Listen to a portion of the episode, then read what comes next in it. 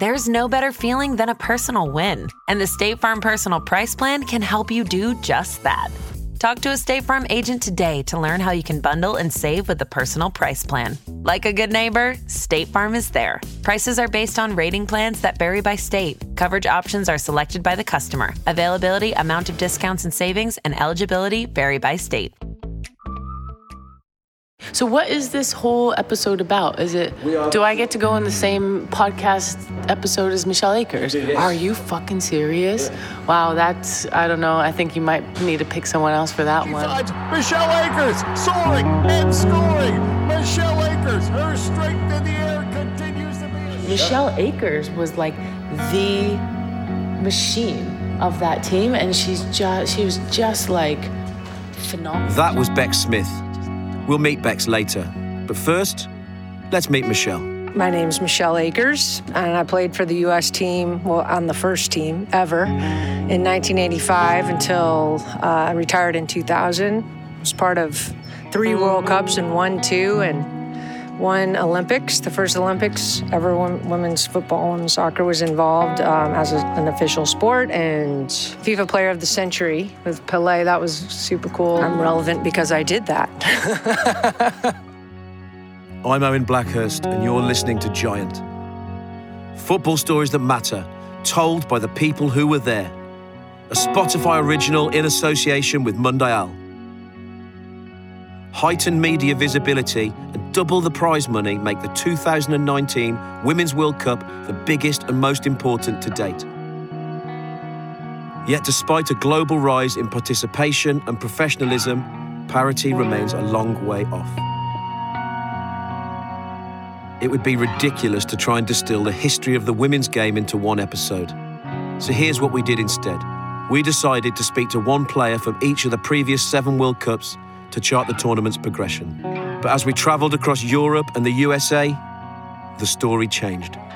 This is a story of defiance, childbirth, despair, superhuman effort and success without support.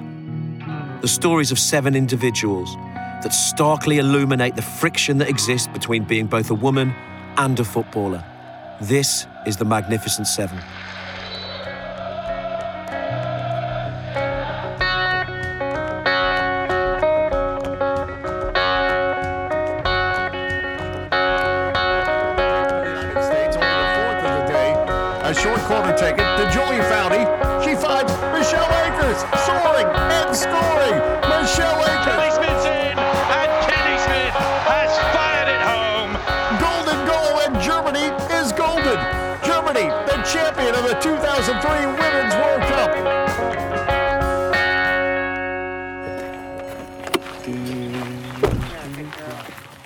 We've driven to rural Atlanta to see Michelle Akers at her rescue horse farm. It's beautiful. We're sitting on buckets outside the barn as three rescue dogs play with a ball. Michelle, wearing a pair of massive work boots, stands up, drops the ball, and nails it on the half volley. The dogs run off in chase. It's going to be her panting. That's well, fine. And maybe just a rooster crowing. That's fine. I was um, a kid I, who just, I was totally active and, you know, always outside playing sports, usually the only girl in a crowd of neighborhood boys. And so I went and practiced with my brother's team, who was two years younger than me, and, you know, killed everyone. While Seb is running around keeping the hounds and the squeaky ball away from the mic, I asked Michelle when she realised that she was really good at football. Oh, yeah, that's hilarious and how, how dumb I was. I had no idea until, like, my freshman year in college. I kept getting all this media because I just never took the time to look uh, or compare myself or think about it, right? Even though my goal was I wanted to be the best player, soccer player in the world. How? We had no, I didn't know what a World Cup was. We didn't have Olympics. There was nothing to say I had any future in it, but I wanted that. So um, in college, in my second year there, the, I seeing all that, and I was like, oh my God, I think, I think I'm, I must be really good. And my teammates were like, duh, Michelle. Like, in nineteen eighty-five, Michelle scored the first goal in the history of the U S women's national team. It was in a game against Italy. She doesn't remember it. I'll tell you what she does remember, though. She remembers the exact moment she fell in love with international sport, the exact moment she realised what a national team meant.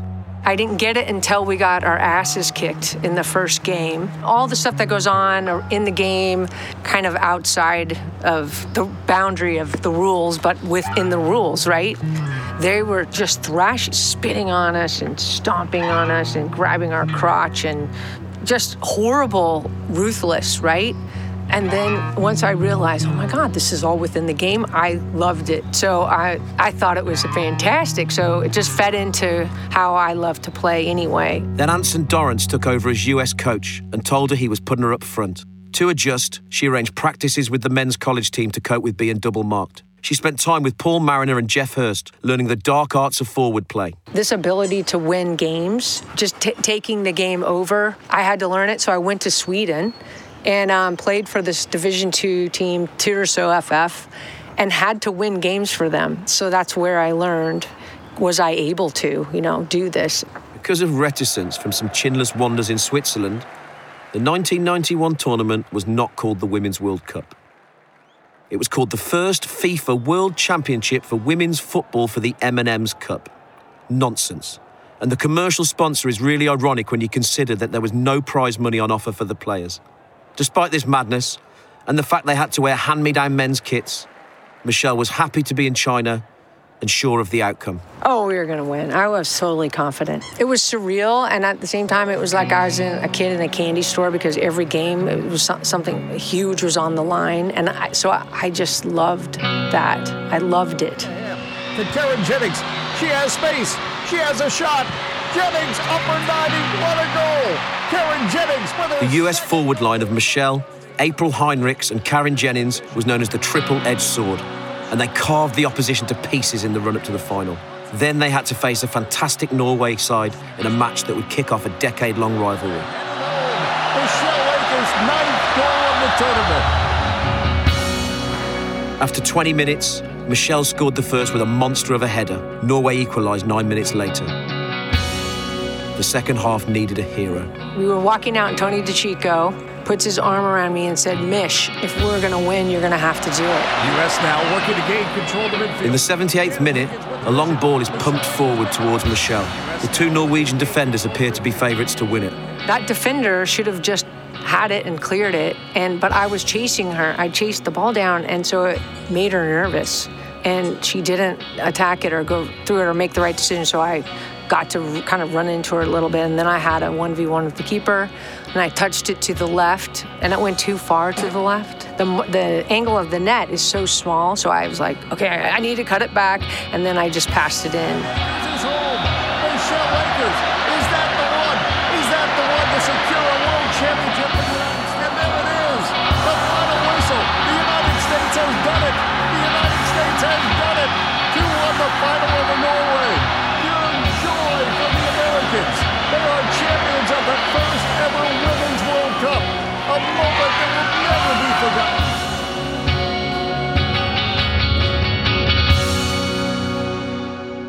She tells it so matter-of-fact, like it was nothing. They just won the first Women's World Cup. But in some ways, it was nothing. They didn't get anything for winning it. And when the team arrived home, they were greeted by a solitary media representative. In nineteen ninety-three, after years of putting her post-match tiredness down to the amount she pushed herself, Michelle was diagnosed with chronic fatigue syndrome. Most people would have stopped there and then. The illness robbed her of her ability to run all day. But not Michelle. Instead, she decided to find ways to reinvent herself and keep on playing. I was tough as shit. That's I was tough as shit, and I wanted I wanted to be on that team, and I wanted to win. That was one thing. I, we did um, I Vs after um, training, after games, at halftime, um, because my blood pressure would drop. I wouldn't have enough blood to my brain. Basically, I drank coffee throughout the game, so because the caffeine um, vasoconstricts and push again pushes the, the my blood back up to my brain, so I could have some blood pressure and actually be able to think without fainting. Michelle managed to make it to the nineteen ninety-five World Cup. She played two games, including the semi-final loss to eventual winners Norway. The U S team were incensed by the Norwegian celebrations, and she used this rivalry as fuel to keep going, starting with the nineteen ninety-six Olympics in Atlanta. The first time women's football had been included.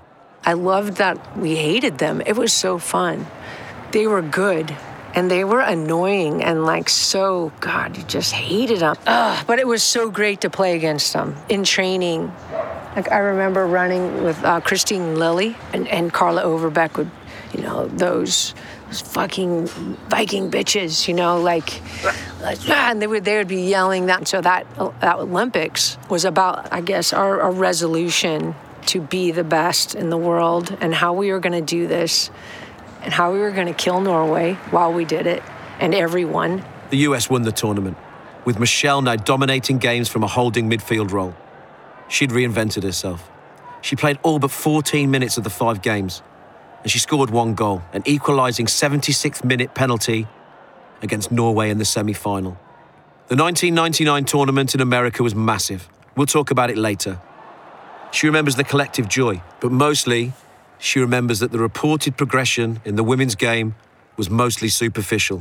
It was the same old thing. In the final, we had to warm up on the cement in the tunnel. World Cup final, and we're doing that. We had given our lives to this, and this is what we loved. And um, and yet, the, it's sort of like, you know, you're kind of second-class citizens still. We had to go on strike before, I think, the ninety-six Olympics, and just, I mean, to get shit anyway. We, it wasn't even like we were on strike for a million dollars. It wasn't even that. We just, uh, can we, you know, have some childcare? Can we, you know, can you pay our rent? Can, you know, like we just wanted basics so we could train. Um, and and to do that, we had to take a huge risk all the time. We've got to ask her. Does she regret that risk? I know, that's, it's funny because I've been thinking about that. I love that the fact that how I played and what I did impacts people. It has nothing to do with winning or losing or playing soccer. It, it's, it has everything to do with being who you are and following your path at all costs. There's a great quote from Michelle. It's in a piece in the New York Times and was published after she retired in two thousand one. Everyone wonders if they have what it takes when the rubber meets the road. When she was the greatest, did she know she was the greatest? Yeah, I did.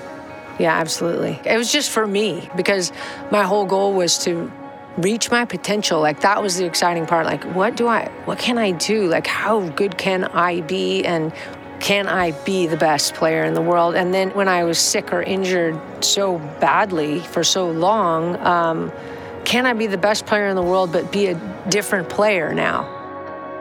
Have a different role?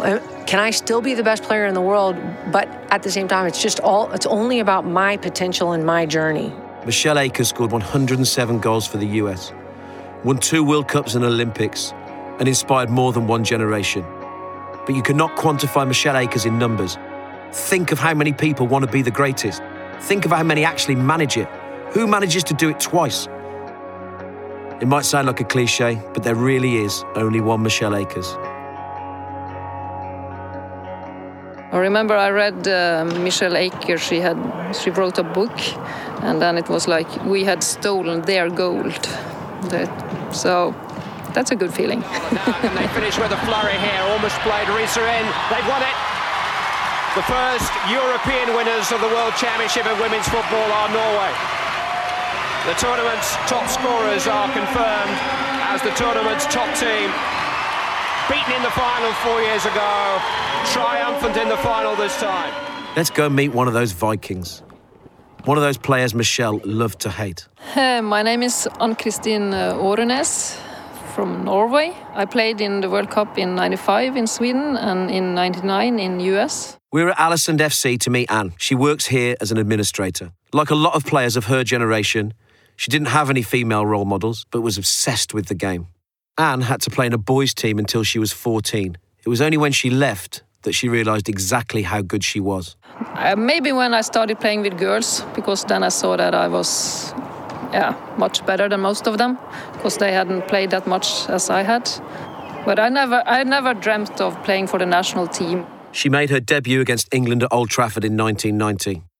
Anne was in all the camps leading up to the nineteen ninety-one World Cup, but didn't make it in the final squad for the M and M Super Bowl, or whatever it was FIFA called it.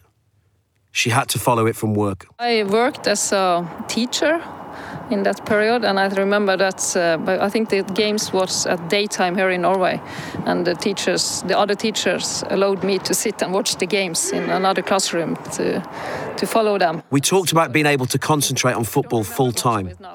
You could tell it still hurts. Because I have always studied or had a work beside the football. My only year as a professional player was in U S in two thousand one, my last season. So it's totally different now for the young girls growing up, that they can have a, re- a really dream about playing for Barcelona or Man United. Or that was not, uh, I didn't ever do that because you, you didn't think that could be possible. But I, I played football and I had an, I have an education and I worked besides, and it was okay. But of course, I envy those who can be a professional player all the time and just think about playing football. In China four years earlier, the average attendances were nineteen thousand. But in nineteen ninety-five in Sweden, that dropped to four thousand. Logistically, the choice of grounds became a nightmare and travel was difficult for fans. But at least FIFA had the bollocks to call it the World Cup. But still they meddled. They tried to introduce timeouts in matches, and only three were taken in the entire tournament. Norway only cared about one thing, and that was righting the wrongs of nineteen ninety-one. We felt very confident when we went into the tournament, and uh, we knew we had a good team and that we, we knew that we could win. We didn't have a lot of uh, media writing about us then. I guess always when it was a tournament, then both the media and people in Norway would follow us and watch the games and so on, but It's, it was not like it is today. Michelle told us how good Norway were. They were stacked with experience. Most of the players would go on to get well over one hundred caps. They played free-flowing football, ball on the floor, midfield runners supporting the strikers, and they finished the group stages with seventeen goals for and none against. By the time they beat Denmark in the quarters, Anne had scored five goals, including a hat-trick. She's adamant that she barely remembers it. But she can't forget the semi-final against U S, nor the rivalry. We played against the U S many, many times. And the first years I played for national team, then Sweden was our biggest uh, enemy. But then after some years, it was U S. I remember I was really nervous before that game. They had Michelle Akers, yeah, and Mia Hamm and Christine Lilly and all these big names and stars. And I, I remember that goal. We're not supposed to tell you to do this, but we keep doing it anyway. Go and have a look at it now. You can see Michelle at the front post, and you can see Anne lurking in the six-yard box in her distinctive headband. I think that's maybe the most important goals that I have ever scored. The pressure release of beating the U S saw Norway dominate Germany in the final. They won two nil in front of nineteen thousand people. But when Anne talks about the aftermath, you can see another flash of annoyance. Then it was a lot of uh, attention to us, and everyone wanted to be with the team. When, when you win, you, they show up. Still, it was a really, really great feeling, and a lot of media, and they were fighting to get the best picture and just the chaos. But when we flew back to Norway, when we came uh, going to land on Fornebu, the airport, we had two F sixteen planes, one on each side, and uh, waving to the pilots. Anne won two of the six individual awards. I had the golden boots and the bronze ball. I think it is in my son's room. And I also have a, a bronze boot from the ninety-nine uh, World Cup. So you have scored ten goals in a World Cup, and that feels good. And uh, kind of, it feels a long, long time ago. So, and people now, many, they, they don't know who I am or what I did. Anne was also top scorer at the nineteen ninety-six Olympics. She scored sixty goals in one hundred eleven games for Norway. Her record at major tournaments would be lionised if she was male. She has a part-time role with the Norwegian women's under twenty-threes and gets to see a lot of her old teammates. And she's really proud of where the game is at today. I love it when I read about the crowds in different countries now. Men's club now have a women's team, and so it's it's going in the right direction. There are still some work to be done, but it's getting better and better. I would have loved to be twenty-two now, and you could dream about getting uh, to getting to play in Barcelona or Man United. But still, I was very happy. I I played for the national team. I got to play in many big tournaments. So I, I am not complaining over what I got to, got to do, but still for young girls now, it must uh, be really nice to be a footballer. And as someone who didn't have a female role model as a kid, Anne's making sure that isn't the case wherever possible. And they know who she is.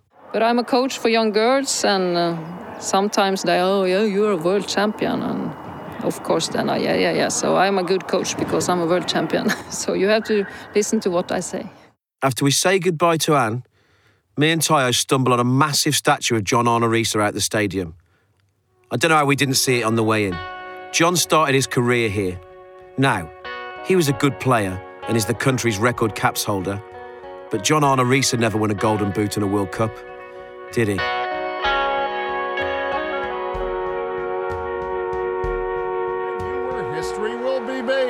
The Rose Bowl in Pasadena, California, the nineteen ninety-nine Women's World Cup Final, a tournament that started with a record-breaking crowd will end with one. Culturally, the nineteen ninety-nine World Cup is viewed as a landmark.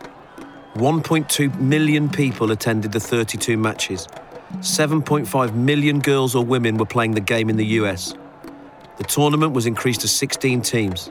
And, finally, all of the match officials were female. Despite the mind-boggling numbers, there was still no prize money on offer. It's time to meet Kate. I am Kate Sobrero Markgraf. I joined the national team in nineteen ninety-eight. I retired in two thousand ten. I have played in three Olympics and three World Cups. I've won a World Cup. Um, I have won two gold medals at the Olympics and gotten a silver. And I've had three babies during my playing career. We were halfway to Milwaukee in late April to meet Kate. The sun was shining, seventeen degrees. Lovely. Then we started to get emails and text messages from Kate, mates, and airlines. The Midwestern weather was going to turn bad, and flights the next day from Chicago were going to be grounded. We had to turn back. I was laughing because I was like, welcome to spring in Wisconsin and Chicago. You'll have we eventually caught up with Kate a week later. Her sat in a car park in Milwaukee, us in a studio in Brooklyn. In nineteen ninety-five, while starring for the Notre Dame Fighting Irish, Kate got a call-up to train with the U S team. Best we let her explain what happened next. I had always wanted to be on the national team. It was always my dream, but I passed out in the fitness test. And with the national team, they built their whole identity around fitness first and mentality and physicality. And if you can't run fitness, you're never going to make that team.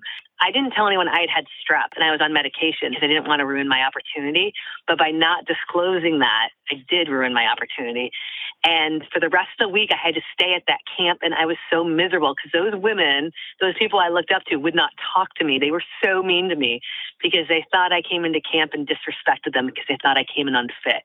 By the time nineteen ninety-nine rolls around, Kate's a regular. But for her and her teammates, they didn't just want to win to avenge nineteen ninety-five. It was much, much bigger than that. They knew that we needed to play good soccer, be the best team, not only because we wanted to win a World Cup, but because we were trying to make a statement that women's sports, in particular women's soccer, is worth it, is worth the investment. Women being athletes is worth it.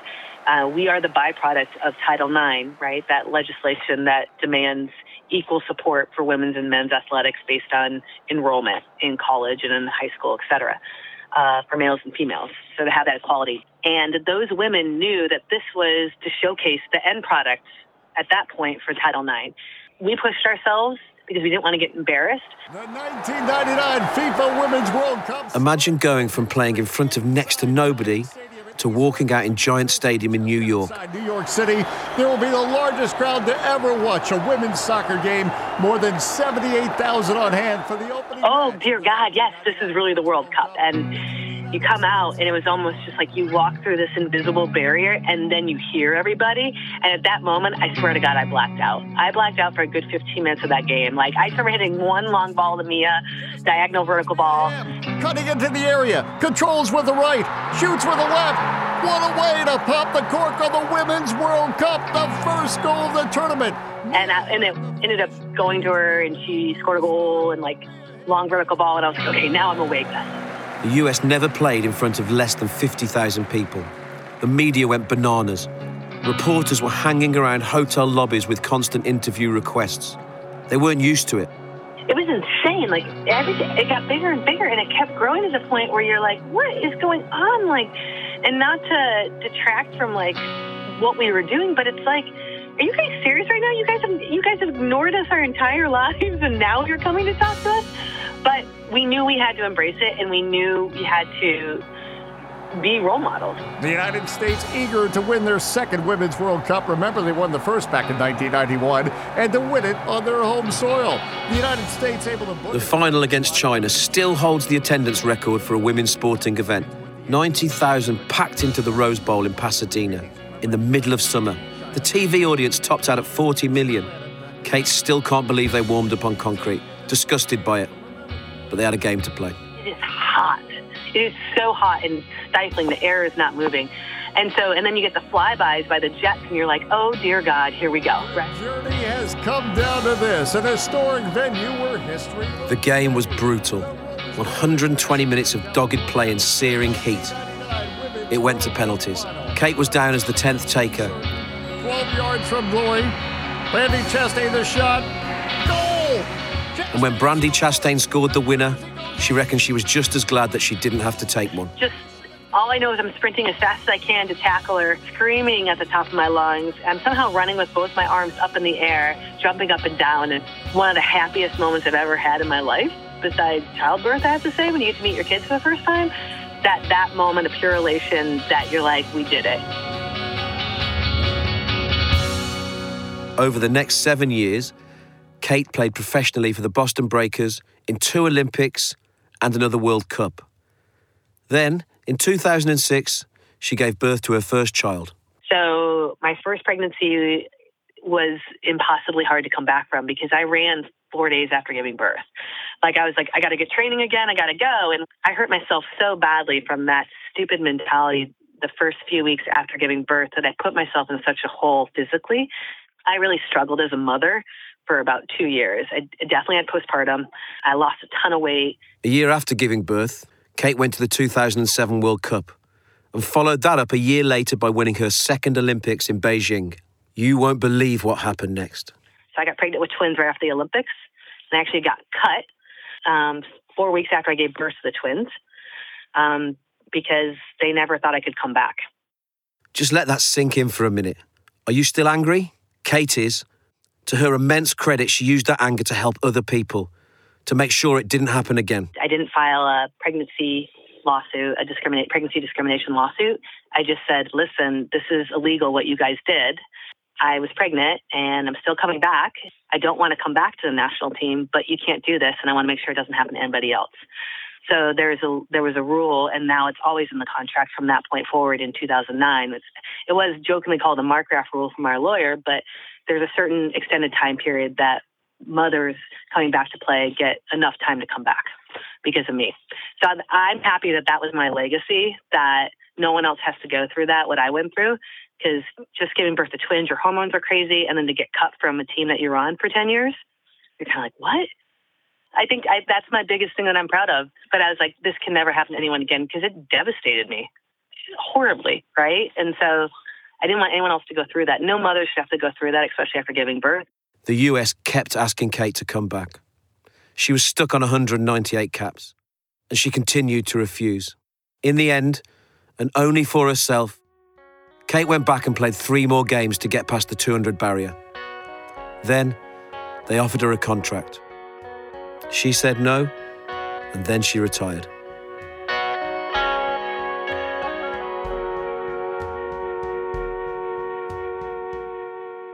In April two thousand one, the Women's United Soccer Association launched. It was the first fully professional women's league in which all players were paid.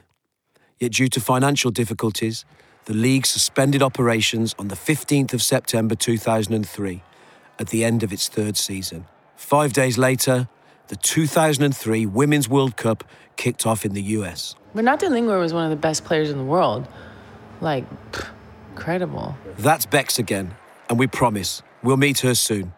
But on her advice, we hopped on a plane to Frankfurt. My name is uh, Renate Lingor. I uh, was a former national player for the women's uh, national team of Germany. I was lucky to win the Women's World Cup two times. Uh, now I'm working for the German Soccer Association as a team manager for the women's under sixteen team.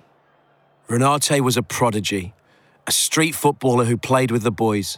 And she was so good that they signed her up. So when I was five or six, I started at this very small club, and then I changed one one year later to a bigger club, which is a, a men's Bundesliga club. This is Karlsruhe S C. In the end, her brother's friends used to tease him because she was better than him. She was better than all of them. And in nineteen ninety, age sixteen, Renate signed for a team in the newly launched Women's Bundesliga. So it was not that easy to handle um, the school and also my career as a Bundesliga player, but I needed to, to grow, I needed to, to handle myself. After a few years of being around the national team, Renate made the squad for the nineteen ninety-nine World Cup. Have a look at her long-range left-footed strike against Mexico in the group games. Blimey. She then came on in the quarter-final loss against the U S A. In my opinion, I played just five minutes. In these five minutes afterwards, I was like, okay, I played the whole match because I, it was it was so fast. Yeah, it was a tough game. The pace of the game, noise of the crowd, and technical level on the pitch left Renate wanting more. Tina Toyner, not that one, had taken over as coach in nineteen ninety-eight. She was the first woman to get the highest qualification of coaching available in Germany, and she had a massive effect on Renate's career.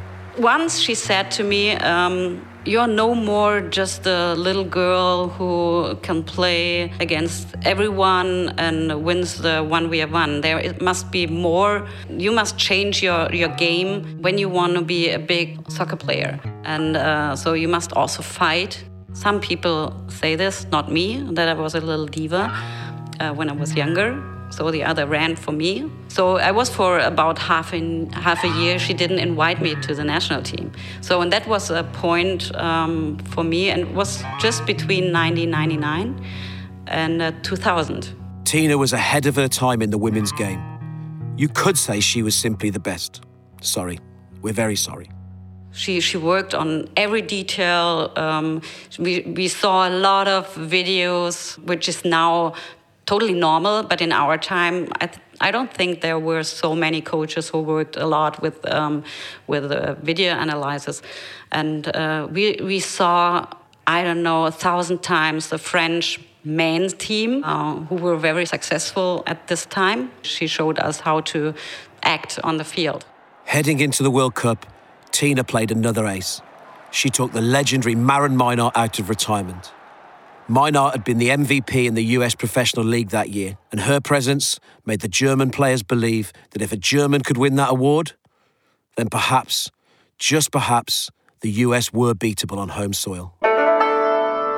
We remain scoreless this two thousand three Women's World Cup final between Sweden and Germany. The final against Sweden was a repeat of the UEFA European Championship two years earlier. Lundberg times it, scores it! Lundberg! Lundberg has put Sweden ahead! Friends now a chance to create. Sees Minard darting into the right side of the box. She ties it. Germany has equalized in the forty-sixth minute. After a cracking game, the teams were locked at one apiece. Eight minutes into extra time, with both teams furiously going for a golden goal, Germany were awarded a free Germany kick. With a free kick close to thirty yards out, Lingor. Renate stood over the ball.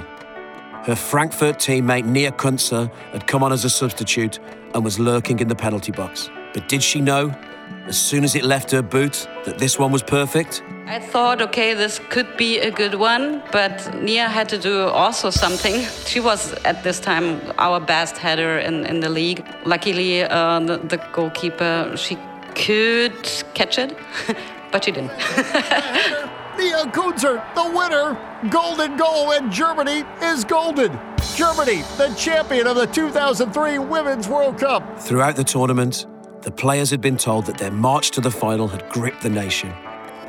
ten million watched the final as Germany became the first team to win both the men's and women's World Cup.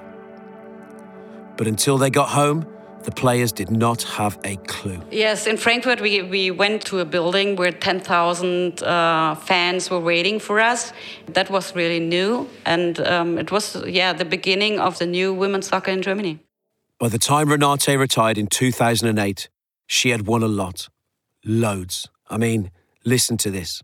Seven league titles, seven cups, six indoor championships, three Champions Leagues, three Euros, and those two World Cups. So she's definitely the right person to be working as team manager of the under sixteen national team. We want to be professional in every uh, for the women's teams and also for the men's teams. We changed in the last uh, years, it's two years ago now, um, every national team, doesn't matter if boys or girls are in one department, which helps also to bring the women and the girls closer um, to what we already had the last years for the boys' teams, for the men teams, um, to, to make it more equal.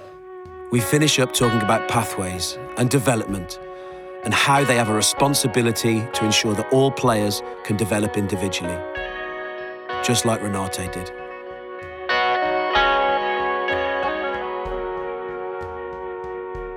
Held in China, the two thousand seven World Cup was the first with a prize fund for players, five point eight million dollars in total. The year before, the Men's World Cup had a prize fund of three hundred million dollars. Somewhere between the two World Cups, Sepp Blatter suggested that women footballers should wear tighter shorts and low-cut tops to get a more female aesthetic. For me, the game at, at, at that time um, was a bit of a joke because I remember us playing teams and there was dog poo on the pitch. Um, we had to clear it off ourselves. The changing rooms didn't have showers. It was just, everything was wrong about it, you know. It's a good quote to start on for dramatic effect, but it's more than that. It's because our next interviewee was obsessed with standards throughout her career. Hi, my name is Kelly Smith. Uh, I used to play for Arsenal and also represented England one hundred seventeen times. And England have their three-goal advantage back, and it's the golden girl, Kelly Smith, who taps it home from close range. All is well again in the England world. Kelly also had to start playing with boys' teams. She got kicked off two of them for being too good. It's worth watching some film of Kelly playing. It's all liquid. She floats across the turf. Everything is perfect, and it didn't happen by accident. I had a garage, my dad's garage, and I'd constantly kick the ball against the wall, and when it come back to me, work on my touch, my laces, the outside of my foot, both feet. I'd take myself over to the park and use a bigger wall, and I'd draw circles with chalk or a square, and I'd work on my distances of hitting the ball, hitting the target, and then I'd watch Match of the Day and tape it, and then I'd rewind. Players did certain things, step-overs or Cruyffs, and I'd practice that in my front room. And when my mum banned the ball, it would be like a ball of socks wrapped up or a balloon. Kelly started playing for Wembley Ladies in nineteen ninety-four, and she was soon described by the press as the outstanding prospect in the women's game today. But it didn't make life any easier. She got asked to go to the nineteen ninety-five World Cup with England and had to turn down that chance to sit her G C S Es. It was part of my decision, and the F A at the time I totally understood. I wasn't very academic um, growing up, so I really had to apply myself and work hard at it. And I knew there wasn't a career in football for me um, at that time. It was all amateur. You know, we were kind of paying to play the game. A few months later, just after her seventeenth birthday, Kelly made her debut against Italy. She was named player of the match. It was very, very intimidating being in that environment, but I just tried to let my football do the talking. I didn't want to pass the ball to anyone. I just wanted to, to just dribble around and show what I was about. In nineteen ninety-seven, after a season at Arsenal in which they won the Women's Premier League, Kelly got a full scholarship to Seton Hall University in New Jersey. I was doing the education so I could play football. So, you know, Monday to Sunday, it was a professional environment for me because I was on a ball every day, whereas in England, the reason why I left was because I was only training Tuesday and Thursday evenings with Arsenal, and that wasn't good enough for me because it wasn't enough time playing with the ball. We've told you how brilliant Kelly was, and when she graduated in nineteen ninety-nine, they retired her shirt in honour of all the records she broke. Then she was asked to come back to England, back to that joke structure and the dog shit she told us about at the beginning. But she didn't. She stayed to play professionally in the U S. By the time she finally came back to England in two thousand four, and when qualification started for two thousand seven, it had been a decade since she turned down the chance to go to the nineteen ninety-five World Cup. I was just starting to think, you know, I'm playing my whole career just playing qualifiers and not actually playing at a major tournament. And that was really frustrating for not only myself, all my teammates within that same age era too. Rachel Yankee, Pharrell Williams, Alex Scott, Faye White. Hope Powell was appointed England manager in nineteen ninety-eight. Hope was equally obsessed with standards. Hope was, you know, a strict manager. You didn't know what mood you get her in and day to day. But she was also well respected within the camp because she started the programme when we had nothing, and she fought so hard, knocking on the doors of the F A, wanting and demanding more more things, not necessarily money, but to have an office at the Wembley Stadium, or to fight for us for central contracts to try and become more more professional, for us to be playing on better pitches rather than mud baths. So it's all about standards and and trying to push the game forward that way. And, um, you know, you see what the, the Lionesses have now, and I think that's a, a big part of what she fought so hard for all those years ago, is to put the right things in place. Kelly was the star of the qualification campaign. After a hat-trick against Holland, the Dutch coach called her the best player in the world. England finished the campaign with a one-all draw away to France, and they were going to China. You know, it meant so much to everybody, and my dad was there. The one person that followed me my whole career was there, and um, he'd make every home game and he'd try and make as many away games as he could, but he was always my number one advocate my whole career. That made me, you know, even more emotional on the night. Walking out was, was really special because it seemed like it was a, a packed stadium and that they'd all been there, turned out to watch us. It wasn't the fact that there was a men's game before and, you know, they'd stayed in to watch the women after. It, they were in the stadium to watch um, England v Japan. Kelly scored both goals in the two-two draw. The first is a beauty. All right, so you're making me watch my first goal um, at the Women's World Cup in two thousand seven. Here come England in search of an equaliser. Which I have fond memories of. Smith. I just remember running at the edge of the box here, Karen Connie in the middle of the of the park. She plays the ball, a great ball into me, and just in the, the top of the box, I managed to kind of Cruyff turn it, got a lucky bounce, and it just set up perfectly for me on my left foot. She's through, it's Kelly Smith! And just side-footed it in, and then took the boot off, and then um, started kissing it. The famous gifted boot of Kelly Smith has done the business. I dreamt of that moment for a long time. It was quite an emotional goal for me because I didn't know if I'd play football again with the injuries. That's the boot that did it. When you're in a hole, you need your big players to shine brightest of all. Kelly Smith is England's biggest star. England drew nil-nil with Germany in the second game, a massive performance against the reigning champions. Kelly scored two more against Argentina in the final group game, before England crashed out three-nil to the U S A in the semi-final. She loved being at the World Cup. And Kelly Smith was the... Uh... joint top scorer at the tournament with Marta and Birgit Prinz. She loved playing against the best. She just wishes it had been on a level playing field. Here's what she thought about Renate's Germany team. They were immense. You know, they dominated women's world football for a number of years. European champions, uh, World Cup champions. You know, some of them were full-time professionals, whereas back in England, we weren't professional at all. And Kate's U S A side. There was a g- jealousy in there because they were very much well supported by their federation. They were full-time, training every day. They were in camp, you know, two months before. They had a massive advantage against anybody that they played against. There are plenty of ways to judge a player, but the most pure is by what their peers say about them. The people who've trained with them every day and coached them every day. Hope Powell said that Kelly was a once-in-a-generation player, a Maradona or a Messi. After twenty-three years as a footballer, twenty-three years searching for more time on the ball, Kelly retired in January two thousand seventeen as England's record goalscorer. Her favourite thing about the modern game? Technique. There's so many technical players now in the game that can really take someone on with a bit of quality, bit of skill, bit of vision. You know, I'd love to play in the game right now, but I had my time. My life right now is I'm very happy. I'm married, got a twenty-two-month-old baby, pregnant now with my second. So I wouldn't change that for the world now because my life is is is happy and I'm in a good place.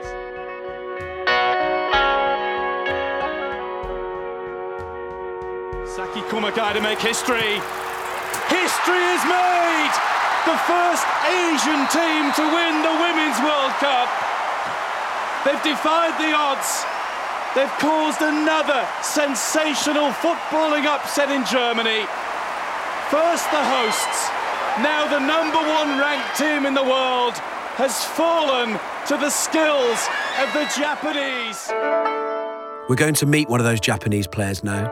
But first, here she is talking about her international debut seven years earlier. Then after the game, I cried a lot in front of the people. I was so embarrassing, and I was not supposed to cry because I needed to be professional, but I was sixteen, so that's a harsh time. This is Yuki. I am Yuki Nagasato and playing for Chicago Red Stars now. I started to play for national team when I was sixteen, and I played uh, three times World Cup, two thousand seven, eleven, fifteen, and two times Olympic Games. And I have played uh, five different countries: Germany, England, Japan, Australia, and the U S A. We're with Yuki at the SeatGeek Stadium, home of the Chicago Red Stars. We spend the first ten minutes of the interview laughing. Yuki has never been happier, but it's taken a long time for her to get here.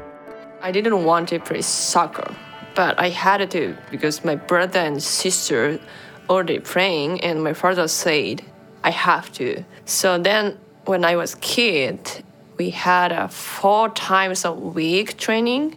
Yuki improved quickly. And luckily for her, she had a legend to aspire to, Japan's greatest ever player. Player with the number ten from Japan, Homare Sawa. Here's Homare Sawa. Golden ball, golden boot, Japan's golden player. And she looks surprised. Uh, you know, Sawa. So when I was a kid, she was playing in U S.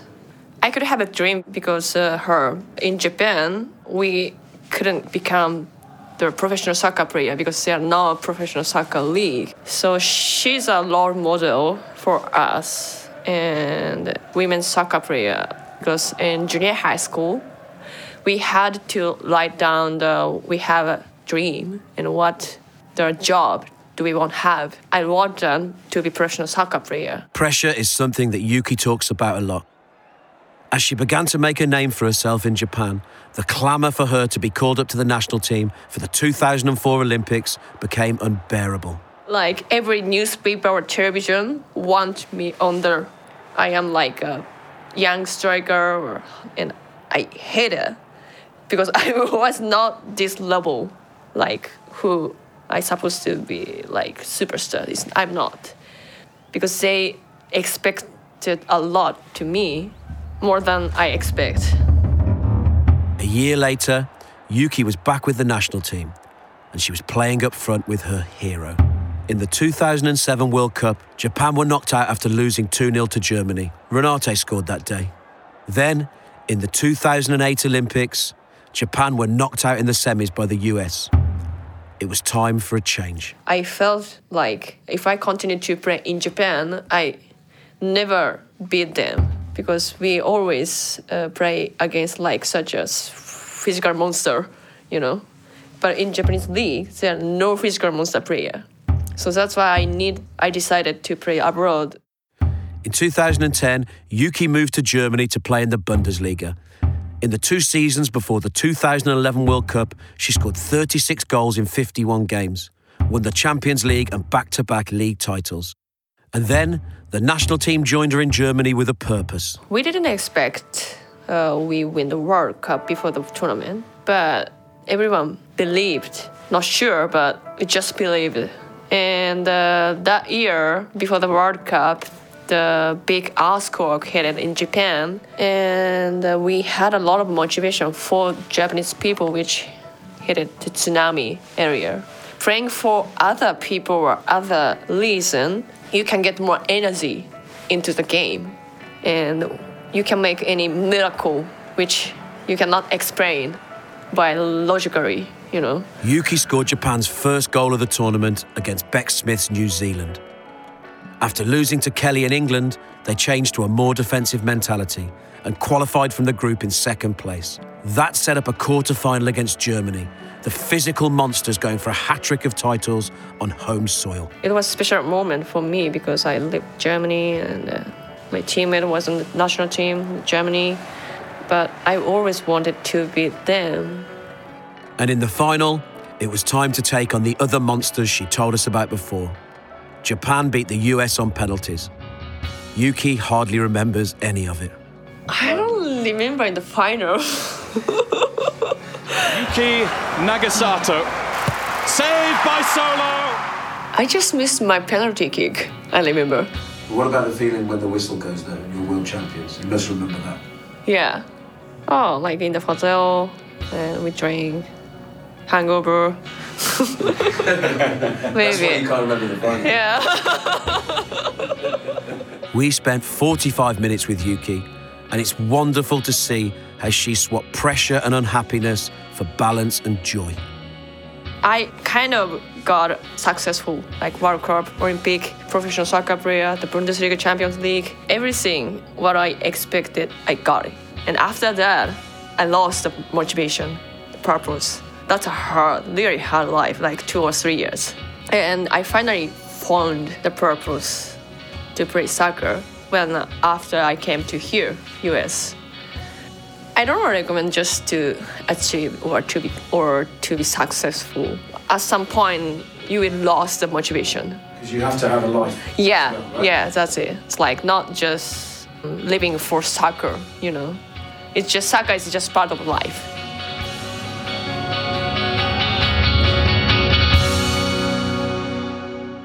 Hi, my name is Rebecca Smith, or you can call me Bex. So I started playing when I was five, then captained New Zealand for a number of years through two World Cups and two Olympics. Bex didn't play in the two thousand fifteen World Cup. She retired in two thousand thirteen with seventy-four caps, most of them as captain.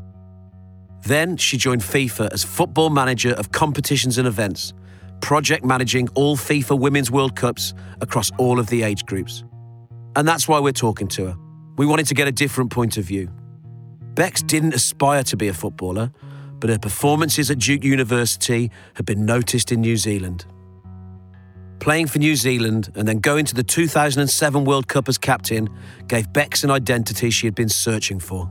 That was nuts. Like, that was something I never, ever thought I would do. Oh my gosh, you know, despite my accent, I'm one hundred percent Kiwi blood and Um, just have a real affinity to New Zealand and, and where we come from and our family down there. And um, oh, now I'm getting all emotional. Now you made me cry. It's like Grey's Anatomy here. yeah, no, I, I, yeah. Sports definitely adds an element of identity, but I think that was really cool as well because I'd never really thought of myself as, you know, Kiwi first. So, um, yeah, it really added another element to who I was, uh, being able to represent New Zealand. Super proud of that. In Bex's early years, she admits that New Zealand were a bit of a ramshackle setup, but by Germany two thousand eleven, the organisation had received better funding. Here's what happened in what turned out to be Bex's last World Cup game.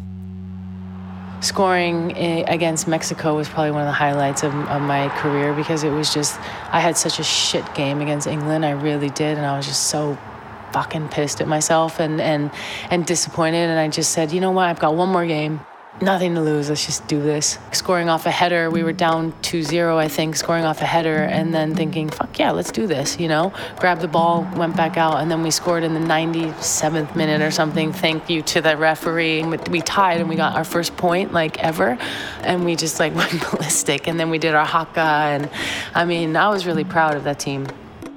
We loved spending time with Bex, and when we talk about playing football, the tone is always light. But her experiences at FIFA opened her eyes to a lot of shit that she remains angry about.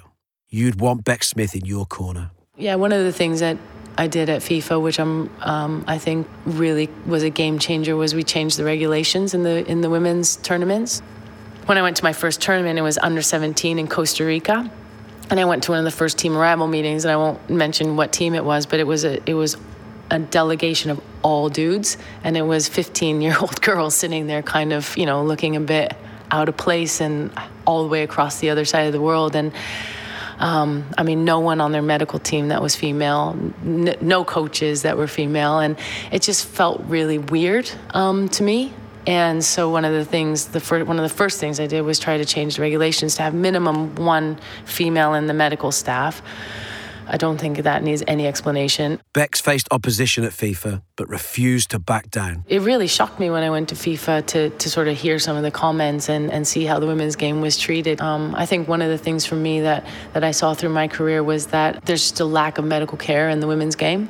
And so players don't get um, the proper treatment. They don't get the proper prehab and prevention training. They don't get proper recovery. They don't get even the food, you know, nutrition that I saw, which is just a lack of education. And there's so many issues, too, that are in the game that people don't talk about. And those are some of the things I saw at, through FIFA as well. Like uh, sexual abuse is, is rife. So one of the other things that we did is I changed the, the stadium requirements and made it mandatory that we had a coach's room for all tournaments, and um, that took a lot of convincing as well. But I said, I, I, I genuinely don't care, because if a if a player is coming to our tournaments, we have to make sure that we're at least allowing a safe environment, and that means that we're not going to give an excuse for any coach or anyone to be standing in a dressing room when girls are being, you know, getting changed. As we were putting this episode together, the president of the Afghanistan Football Federation was banned for life from all football-related activity. He was banned because he abused his position and sexually abused various players. That is a direct quote from the ruling. The whole story that has been tirelessly reported upon is absolutely heart-shattering and constantly moving. Every week, new horrific revelations come to light, which stops us giving you the full picture here. We'd recommend following The Guardian journalist Suzanne Rack and searching our interviews with Khalida Popal, the former captain. Here's what Bex has to say. The Afghanistan F A and, and what's going on there with the women, and Khalida Popal, who was captain of the... the team um, at the time, and it's still going on. When I was at FIFA, that when I had heard about some of that stuff, I'm like, hey, is there a link, or is there somewhere where they can go? What What is our setup that people can report these things? And it's it was nowhere. It was nowhere on our website. It was, you know, nowhere public that you could find it. If you Googled on it, you, you, you couldn't find it. So that was one of the things that I like made sure that every team was aware of, and, and talked about sexual abuse and, and discrimination and harassment and all of those topics that people don't talk about. You know, if it happens, it's all good that we all say, oh, that shit shouldn't happen. But what are we actually doing to, to help people that are in those situations? And then once they do report it, what's the process? You know, what is the process? Do we know? Throughout her career, Bex continued to work and study. It was a necessity fueled by a desire to be more than just a footballer. In December two thousand eighteen, Bex joined Copa ninety as the global director of the women's game. And her mission? Her mission is to increase visibility at all levels and in all locations. I love what I do. I think I, I it feels like I found a home. When I was working at FIFA, it always felt like the culture and the the values never really matched, but it felt like I could at least try to make a difference. So um, I think that now where the actual sport is, it just needs more visibility so that people see that it's a great sport to watch. And then um, secondly, I think the stories in and around the, the, the women's game are just incredible. That's why I'm in football, because I love it. And I think it has there's so much power in football too. I think you can change You can change society. You can, and I've seen it. I've seen it in Jordan with the under seventeen World Cup that we did there, where Prince Ali had like all these incredible women running the tournament, and we had, you know, hijabs in a in a national tournament for the very first time. And there's just some really cool stories coming out of the middle of the Middle East about all these girls and and women um, doing all these incredible things, and and those stories need to be told. If you've been watching the Women's World Cup, you can see that things have progressed on the pitch, and if you haven't, then you're missing out. The prize money of thirty million dollars is the highest yet, but that is still eight million dollars less than France received for winning the Men's World Cup last year. Off the pitch, things are improving. Barclays have committed to sponsoring the W S L. Brands are forming campaigns around women's teams, and the top players are using social media brilliantly to push for equality. Yet there is always a danger if we only look at the top tier of a sport that what goes on below is forgotten. For the women's game to thrive, and for equality to have a real chance, it needs everyone together. Everyone from the halls of power to the grassroots pitches to work together so football becomes one game. We are all probably part of the problem. Can we be part of the solution?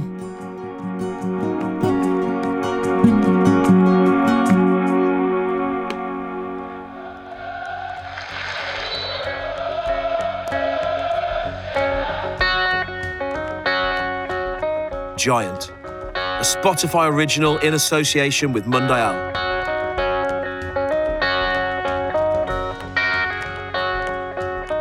The The Magnificent Seven was executively produced and edited by Tayo Papula, original music by Harry Harris, additional production by Dave Johnson, Andy Hewitt, Tom Griffin and Tom Glasser, research and transcription by Max Freeman Mills, and archive assistance by Andrew Tomczak. Thanks to Justine Freud at Chicago Red Stars and Choco from Mundial Japan. Thanks to Alicia Ferguson, who still holds the record for the fastest ever sending off at a Women's World Cup, for help with her massive contacts book. And special thanks to Michelle, Anne, Kate, Renate, Kelly, Yuki and Bex for their time, honesty and inspiration.